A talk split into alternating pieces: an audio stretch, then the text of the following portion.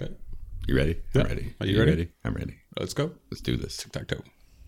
Let's do this. Let's go. So I was uh, reading uh, CNN news report the other day. Wait, you were reading a TV report? I was reading a TV report. Is that a thing? Uh, maybe. I don't know. You're reading the TV on the internet. Yeah, exactly. On your May- phone. Maybe I was sleeping and I heard them tell it to me in my dreams. Oh, maybe. Maybe. If Uh, you're dreaming about Trump, you got major issues. Completely off topic, but that rubber duck oh boy. has made it to Toronto. oh yeah, right. pisses me off. Anyways, but in, in the report, what, what what they were talking about was Donald Trump's uh, travel ban. So he proposed a travel ban in the United States from uh, six different uh, residents from six different countries coming into the United States themselves, fearing for terrorism and all the the fear mongering that he does. And uh, that was essentially defeated. And what ended up happening now is that the Supreme Court has now essentially sided with him uh, and upholding the ban. So six different residents from six different countries are no longer allowed to enter in the United States unless there's a bona fide reason for them to do so. Um, meaning, unless they have direct family relatives, mom, dad, um, brother, sister, so on and so forth. Not grandma and grandpa. Yeah, not grandma and grandpa, um, and things like that. So, I mean, what the hell's going on in the states? Like, what are these uh, Supreme Court judges thinking? Yeah, I mean, it, it kind of makes you wonder if all decisions are, are sort of arbitrary, right? Yeah. Like it's it's important to make the distinction that that of course Trump's people and Spicer's replacement, that uh, uh, the Sanders Yeah. lady, the Yeah. Sanders one, she's the son of the or she's the daughter of that crazy guy who who uh, had some some really far right uh, extremist views around uh, birth control and, and some other things. Uh, uh, but uh, it's important to make the, dis- the distinction that even though the Trump camp called it a victory, it's only it's only a temporary uh, lifting of parts of the ban, and it doesn't actually have any legal weight, and it doesn't actually foreshadow what the court is going to do. So there's Right. still there's still a strong possibility that if the ban's illegal, the ban's illegal.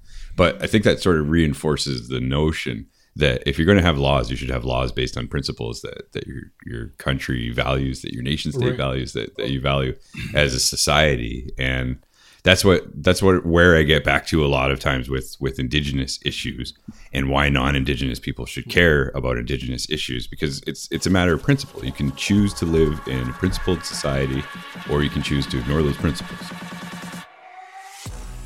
In the heart of the One Dish with One Spoon treaty territory, Niagara's Sean Vanderklis and Carl Dockstader dish on any and all issues from a First Nations perspective. From pipeline politics to poverty to pan Indianism and more, Sean shares his concrete Curve Lake take and Carl gives an urban Oneida angle. You are listening to One Dish, One Mic on the Niagara Podcasters Network. Right, exactly. I mean, it's it's literally what's good for the world. When it comes down to it, we are all human beings, right? Um, we are all red-blooded um, brothers and sisters, aunties and uncles and cousins, and all of that. And that's why ma- issues matter. That's why these social issues, um, call them indigenous issues, call them um, civil rights issues, call them travel ban issues. This is why we should care.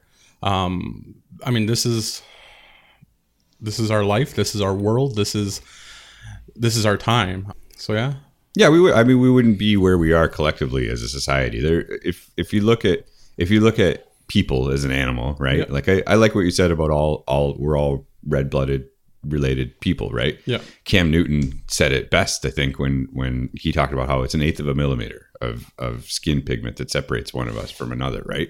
So the whole idea of race is is this sort of man made construct. But Yeah. if you acknowledge the fact that that people are just another animal at the end of the day, right? Like Yeah. we're just a lump of biological mass, like any other lump of biological mass that's that's out there. We're probably not as special as we think. Um, that may be hard for some people to Yeah. acknowledge. Yeah, exactly. Right? But so we're we're just a lump of, of biology. But the thing that distinguishes our lump of biology is collective knowledge. The fact that we can transfer knowledge from one generation to another. Yeah. That's one of the one of the key differences that, that people have. So how people choose to transfer that collective knowledge reflects on our value as a society, which always takes it back to as a society, do you want to have values or do you not want to have values? So again, when it comes back to indigenous issues and why non-indigenous people should care about indigenous issues, why should you care about anything, right? Why Yeah. should you wake up in the morning? Why should you go to work? Why should you pay taxes? Why should you try and volunteer? Why should you try and do nice things? Why should you try and make nice decisions, right? Yeah. When it when it comes down to it, like indigenous issues are the foundation of, of Canada. When it, when when you look over time, you you if you were to draw a timeline from contact to now, the common theme is indigenous issues. There's nothing nothing else nothing else has has has been that constant and that steady. Um, Christopher Columbus came over, right? The, Jerk. The the Dutch came over, the English came over, the French came over. E- each major society that came over eventually ended.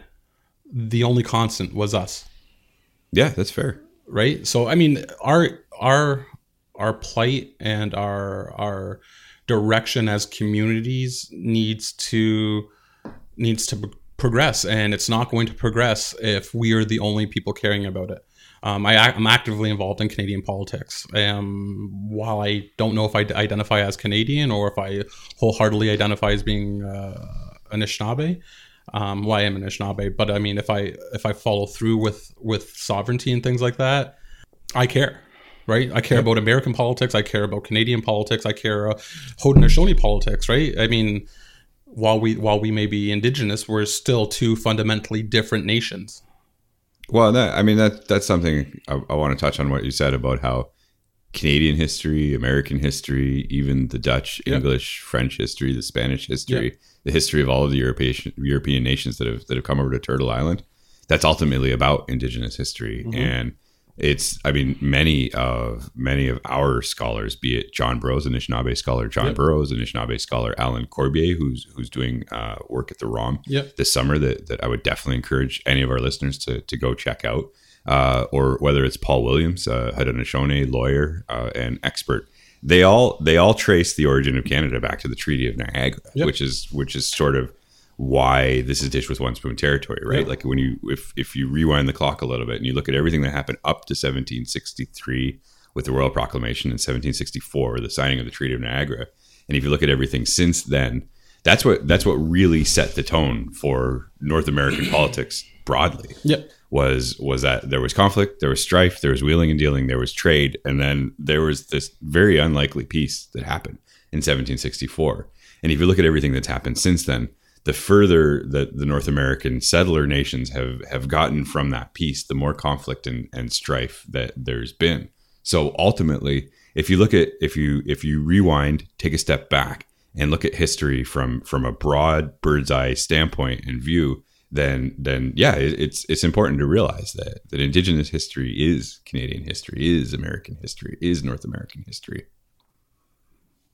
Yeah, no, ex- exactly. I, I wholeheartedly agree. And now the issue that we're facing is is selling that to non-indigenous people. Like, I mean, why should they care? They should care because Well, selling is a good point, right? Because the when you look at honestly the values of Canadian society, it always sort of gets back to money, right? And that and I don't mean to, you know, I don't want to. Uh, it's it's tired, but you know the whole you can't eat money kind of thing. Like I don't want to make that point again and again and again. I, I want to make the sort of points that that that we made when I was working with the green energy movement to to try and further green energy in, in Niagara. And what what the research actually bears out is that things like green energy save money, right? Like mm-hmm. it's it's an upfront investment to invest in solar panels, to move over to wind infrastructure, to but the the example I always give is the Sir Adam Beck generating station, right? Yeah. They spent they spent an, a massive amount of public money to invest in that, but that, now that's an asset that that we're coming up to 100 years of having collectively as a society Yeah. and we're going to continue to have that asset moving forward afterwards for me it's it's the same thing with indigenous rights In- investing in indigenous people the largest growth population in in what's called canada right now is indigenous youth so investing in them it's it's logical right Mm-hmm. Yeah. you can you can either build schools or you can build correctional Yeah. institutions right i right now i say build the schools because that's that's where the smart money is Right. if, if you're only a fiscally minded a fiscal conservative and and that's your main priority Yep. there actually is an economic interest to to invest in indigenous people and to understand our worldview and our our, our cultural view because in the longer term it's a better financial bet no, exactly. I mean, the stats are out. Um, investing and that that well that see then that's an issue that I, I have is it's not really investing when it comes down to it. What you're essentially doing is reallocating the funds that are are traditionally ours right? Um, so for people who aren't aware the the queen holds all of the funds for indigenous people. So when uh, the inac department is receiving their budget they're not giving indigenous people money. They're just re-giving it back to us they, they- yeah, yeah. they they hold it in trust for us. It's not like um indigenous people are, are receiving this money for free. It's it's our money. Um it, it's like mommy and daddy saying you know what son? You've done good this year. I guess we'll give you uh an extra dollar on your allowance. Right. right? So you're not in reality give give us the control to control our own lives. Yeah.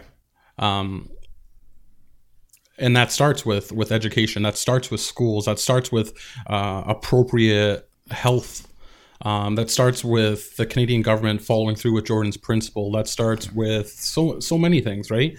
There's so many issues that that are that are out there that we could resolve in in a matter of a year right and i guess it kind of gets back to um i guess justin trudeau i mean i know people joke about me being a fanboy of justin trudeau but You're not a fanboy of Justin Trudeau?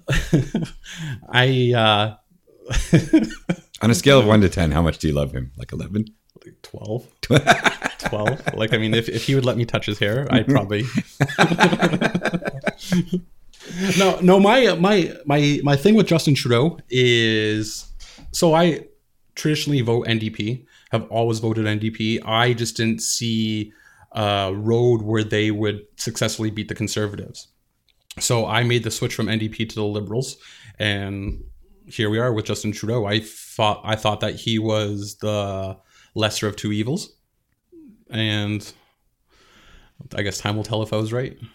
Fair enough. yeah yeah it screwed me up. I don't know where i was going with my point. Well, you were you were talking about the land trust, and Okay. that that's something that the you you can go on the Indigenous Affairs website, Yeah. and they actually they actually reference the the multi trillion dollar land trust Yeah. that generates billions of dollars in interest, and then they allocate some of those billions to, to First Nations issues. yeah So uh, again, I mean, even just from a from a raw sort of accounting standpoint, the numbers are, are sort of there. That if you want to look at it from from the fact that Indigenous programs are, are effectively self funded, if you look at the land trust model Yeah. of of accounting, so that in and of itself, I mean, it, it's a bit of a misnomer. That I mean, it goes into our, our myths episode that we did in the Yeah. in the awesome local news matters Niagara Podcasters Network live episode, which I would encourage everyone to to go and check out. When when we were talking about the myth of indigenous people being leeches on the system, right? Right. Like there's sort of this myth that's painted out there that that you and I we rode we rode here in our Cadillac that was paid for with government money, with casino bucks and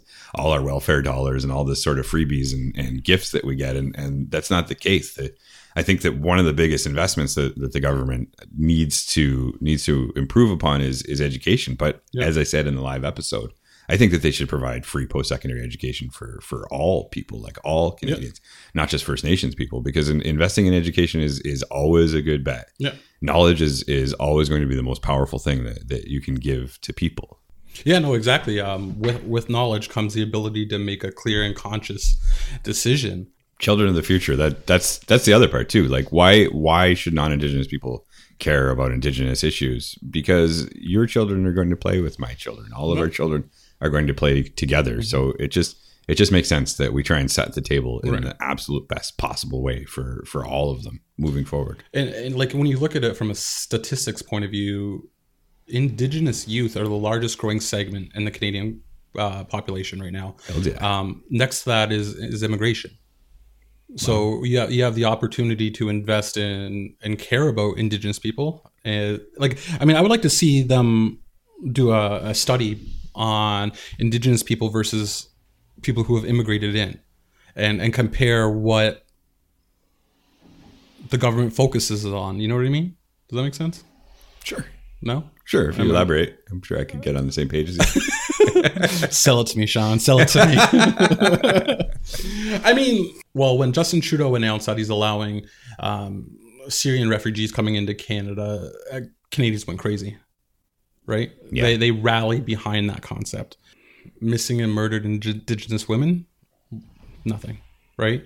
Um, the water crisis that's happening. Nothing. Right. Um, when there was that fire that occurred, where was the fire? Oh yeah, that was that was Alberta. that was tragic. Yeah, the the wa- the wildfire that happened in Alberta. yeah, Like the world came to Canada's rescue, yeah, and that, and that was solved in what two months. yeah. Um, anytime anything happens in an Indigenous community, Well, even even on our own program, when when Charlie Angus was was a guest on here, I mean, Mhm. his his he made the very potent observation that when someone found diamonds, right, Yep. Drop everything. There's diamonds. Yep. Let's let's run in there and we'll spend all the money we need to spend, and we'll bring in all the people. We'll bring in all the experts. We'll like we'll we'll get those diamonds out because diamonds are really super useful in 2017. we really need diamonds, right? diamonds And- are girls' best friend. well, right? uh, right. You gotta, you know, you gotta, you gotta keep those commercials going and, and keep that economy going. And who's gonna make the Super Bowl rings for the Patriots every single year, right? So, damn you, Tom Brady, bastard. But uh, what were we talking about? Uh, water, right? So, so people need water. People need schools. People need mental health supports. People need a, a reason to mm-hmm. to wake up in the morning. People need to just to know that they're cared about and they're loved, and that's that's way down the list from diamonds. Yeah, and I, I guess where I was going with the the immigration point is that we can Canada takes pride in its ability to care. Canada takes pride in its ability to love and to be that compassionate nation. But I'm not feeling the love from an indigenous standpoint. And I guess for me, this is why indig- uh, indigenous, indigenous, why can't I say that? Indigenous. this is why First Nations issues matter. I'm just going to rename it. I'm going to go back to Aboriginal. That was way easier. Wow. what is it? 2015?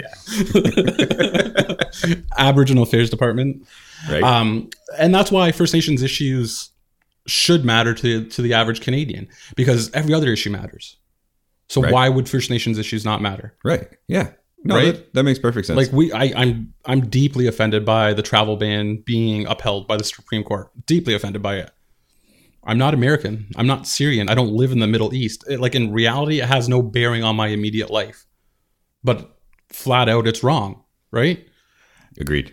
same thing same thing with our issues and our causes um canada um refusing to abide by jordan's principles is discrimination at its finest Yeah, for sure. And I mean, getting back, getting back to the borders, like there, there's nothing that's more representative of the whole nation state notion, right? Like when when you look again at the lens of history, and if you zoom back a little bit, Yeah. even the idea of the modern nation state is is a new construct, right? Like some countries like Russia and China and other countries have been around like basically forever, Yeah. for time for time immemorial. But but Canada is brand spanking new. Yeah. The United States is brand spanking new. Even a lot of the European nations Yeah. the way that they they choose to define themselves as as nations is sort of this new concept. Borders are a new idea. Yeah. Look at the nightmare that borders have created in Israel, right? Yeah, yeah, Like I'm not. I'm not going to get into BDS because people might throw their their iPods out the window, right? but when you look when you look at the chaos that's been created because of drawing drawing imaginary lines uh, on maps somewhere, right? It's it's created a lot of issues, and and I think that this Trump policy has exacerbated that issue. It's taking it back to to our fundamental right. When when you look at Canada versus the United States, the United States acknowledges the Jay Treaty. yeah The Jay Treaty is a very simple treaty in principle that these lines didn't exist when there were indigenous people Yeah. here. We chose not to define ourselves. We, sure, we had territories and agreements and arrangements, Yeah. but there was never this this like hard line that that like when you're standing on this side, you're in Anishinaabe territory, and when you're standing on that side, you're in Haudenosaunee territory. Don't cross the line, right?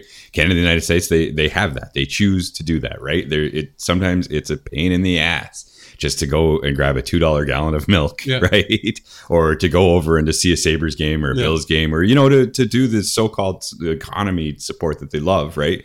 They they put these these armed officers with drug sniffing dogs dressed in, in full military uniforms to separate like two perfectly peaceful nations Yeah. that, that haven't been in conflict since since eighteen twelve, Yeah. right? So the Jay Treaty is, is basically saying that hey, that's that's not our game, right? As Indigenous people, I don't know how you want to define how you want to do your border thing, but that's not us. Yeah. So the United States is like, yeah, okay, you know, we get it. Like you you were a strong and free people, and you wish to remain free, so we're going to acknowledge those rights. yeah Canada just doesn't see it that way. They just, on principle, mm. say that that we're not going to respect the Jay Treaty. We, you need to, you need to recognize our borders. There's a such thing as Canadian Indigenous people and American Indigenous people, and and even even if you're related and interconnected Yeah. and intermarried and directly connected to one another, there needs to be that distinction because international borders are oh so super important. I can't get over the two uh, two gallon of milk you were talking about. Two dollar uh, two dollar gallon of milk. Yeah, what's, what's a gallon? a gallon? It's like a jug of milk. I know. I know milk comes in bags over here. Where I come from, milk comes in a plastic container, and you still take it back.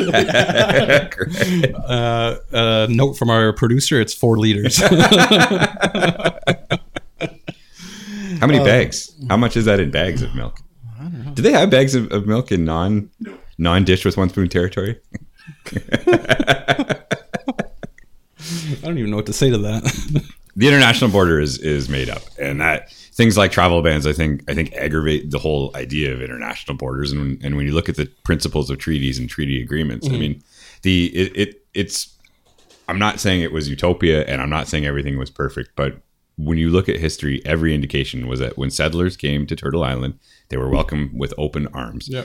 To me, it seems like it's in Canada's best interest to continue with that type of thinking. Yeah. I mean, and that's that's the uh, fairy tale that they tell, right? That's the um, reputation that they want in the international scene is we are the nation that openly welcomes anybody and everybody, regardless of race, gender, religion, so on and so forth. But when it comes to the J, J I can't talk today.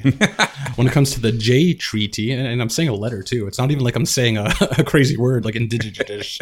um, when it comes to the Jay Treaty, they fail to recognize that, and that's one thing that I mean. I'll, I'll give the United Nation or United. United States credit for is is that they do accept that and they do honor that and they do recognize that. Um, but yeah, That's the that's the age old debate. Is uh, I mean, we've talked about it before, right? Yeah. Like I've heard you identify not only as a Canadian, but identify with this, you know, Canadian values. And Yeah. and I always laugh, right? For for listeners that, that don't know, I was born in Buffalo and lived in Buffalo, and then I, I live in, in Niagara Falls now. And even when I'm when I'm crossing the imaginary line, I'll I'll sort of be a dick with the border guards. And when they ask me where I'm from, Yeah. I'll say Niagara Falls, and they ask me where I'm going, I'll say Niagara Falls, and not specify because that's part of my Jay Treaty rights. So, but for people that don't know, I I uh, I've sort of straddled both sides of the border, which Yeah. just helps my impartiality when it comes to nations. I think Sean, you've been very clear about identifying with with Canadian values, right? And, I do. and sort of saying that that Canadians kind of feel like they do it better than Americans, right? Like they're they're a little more socially inclusive, they're a little more tolerant, they're a little more tolerant of diversity. They pride themselves on on being a bit of a socialist nation, right? But but when it comes to how indigenous rights are handled, the indigenous protections in the Constitution of the United States and the Yeah. indigenous protections in the Constitution of Canada are very very different, and I don't think either country nails it. But I think you could take some elements of the the sovereign treaty nation state notion that the United States uses Right. and you could take some notions from the respect for treaty law and the idea that treaty rights exist outside of the law from the Canadian system. Yeah. I think you could take elements of those and bring them together and you may be able to work with the two of them to come up with the ideal the ideal way to recognize treaty rights. But but for now Canada has to start with simple things like just out and out acknowledging the Jay Treaty. Yeah, exactly. Or land ownership, right?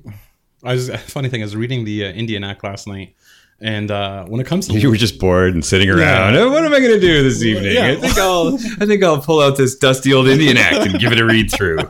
well, I was at a uh, play, and the whole basis of the play was the Indian Act. I'm like, well, I haven't read in a while. I guess I'll do it. And uh, one of the things that just completely caught me off guard is is the fact of land ownership. Like, if I die, um, and I happen to own land, it goes back to the minister. Wow. Yeah, the minister immediately gets it. Um, if I am mentally ill, and this is this is the uh, If you're mentally ill. well, Just kidding. eight o'clock on uh, on Canada Day, Canada Day. Canada for the day. Yeah. So if, if you one of the subtitles in the Indian Act talks about being mentally ill and mentally ill Indians, and if they are found to be mentally ill, all ownership all property goes right back to the minister. And that's crazy. That's an absolute insanity. They they direct how wills are to be made. They direct how uh, land transfers are to be happen to happen and occur. Um, buying property on the reserve is drastically different and way harder than it is uh, in in St. Catharines or Niagara on the Lake or any other major city, even Virgil or countries or counties. Counties, Counties, yeah. Is that is that a, Yeah. that's American, isn't it? Counties? Do No, we we, have? have, we have counties over here. Do we? I think, right? I don't know. Don't we? I don't know. I don't know. We're looking at our producer for the bailout. So counties aren't officially. Uh, I got to fix the mic a little here. Uh, counties aren't officially recognized as a uh, as a legal municipal structure anymore. Okay. So you have regional municipalities uh, instead. So in St. Catharines, that used to be in uh, in Lincoln County, right, which is where you get the Lincoln County Humane Society uh, from. Neat. Um, that got replaced with regional municipalities the last time i think in the 70s when they redid the municipal uh, act Okay. so um, uh, virgil is uh, it's just a town Okay. Town. Okay. Yeah. So buying land in Virgil is drastically easier than it is to buy land on reserve. this this whole thing though just blew me away like the the land like owner ownership rights Yeah. are regulated by indian act I, di- I didn't know that Yeah. so Yeah, we don't we don't own our land on the reservation. Like Right. our, our family also has has land, and but we don't own that land. The the crown owns that land and holds it in trust for us. So we can sever it, partition it, build on it, develop it, do do what we want with it, but we we can't actually own it. And like, God forbid they find diamonds on our property, they have the right to come in and just completely kick us out Yeah, without any warning, without any hesitation, without any second thought given. Um, and that's why you, there's so many economic economical difficulties on First Nations communities and First Nations reserves, is because the amount of uh, regulations that businesses have to go through to actually get on reserve. Like one of the logical things is if, if a reserve is tax free, why would you not put a car dealership on reserve? yeah, right? Why would you not put a Walmart on reserve? Why would you not put all these major economical machines in in that place? And the- answer is because it takes too damn long. They- well, that's that's part of it. But then technically, you're not supposed to sell uh, tax free goods to non-indigenous people and allow them to take them off the reserve. there technically according according to the letter of, of Canadian law. But jumping jumping back to the land being held in trust, uh, there's actually a pretty good example on on Oneida, Oneida Yeah. of the Thames uh, settlement. First off, I, I want to make the distinction that Oneida of the Thames is a settlement as opposed to a reserve. So when Ooh. when Curve Lake was allocated as a reserve, for example, the Queen bequeathed Curve Lake to the people of Curve Sorry, Lake what did she out do? of the kindness she bequeathed. Say that again. Bequeathed Okay. bequeathed, not bequeathed. There's a big difference. Think of the visual. Nope. Uh, so when the when the queen severed by queefing, um, curve, We're keeping this in. Okay. This is not. I'm going to continue to talk. okay, there's no, there's no way to edit that out. we're totally going to have to put the explicit rating on this one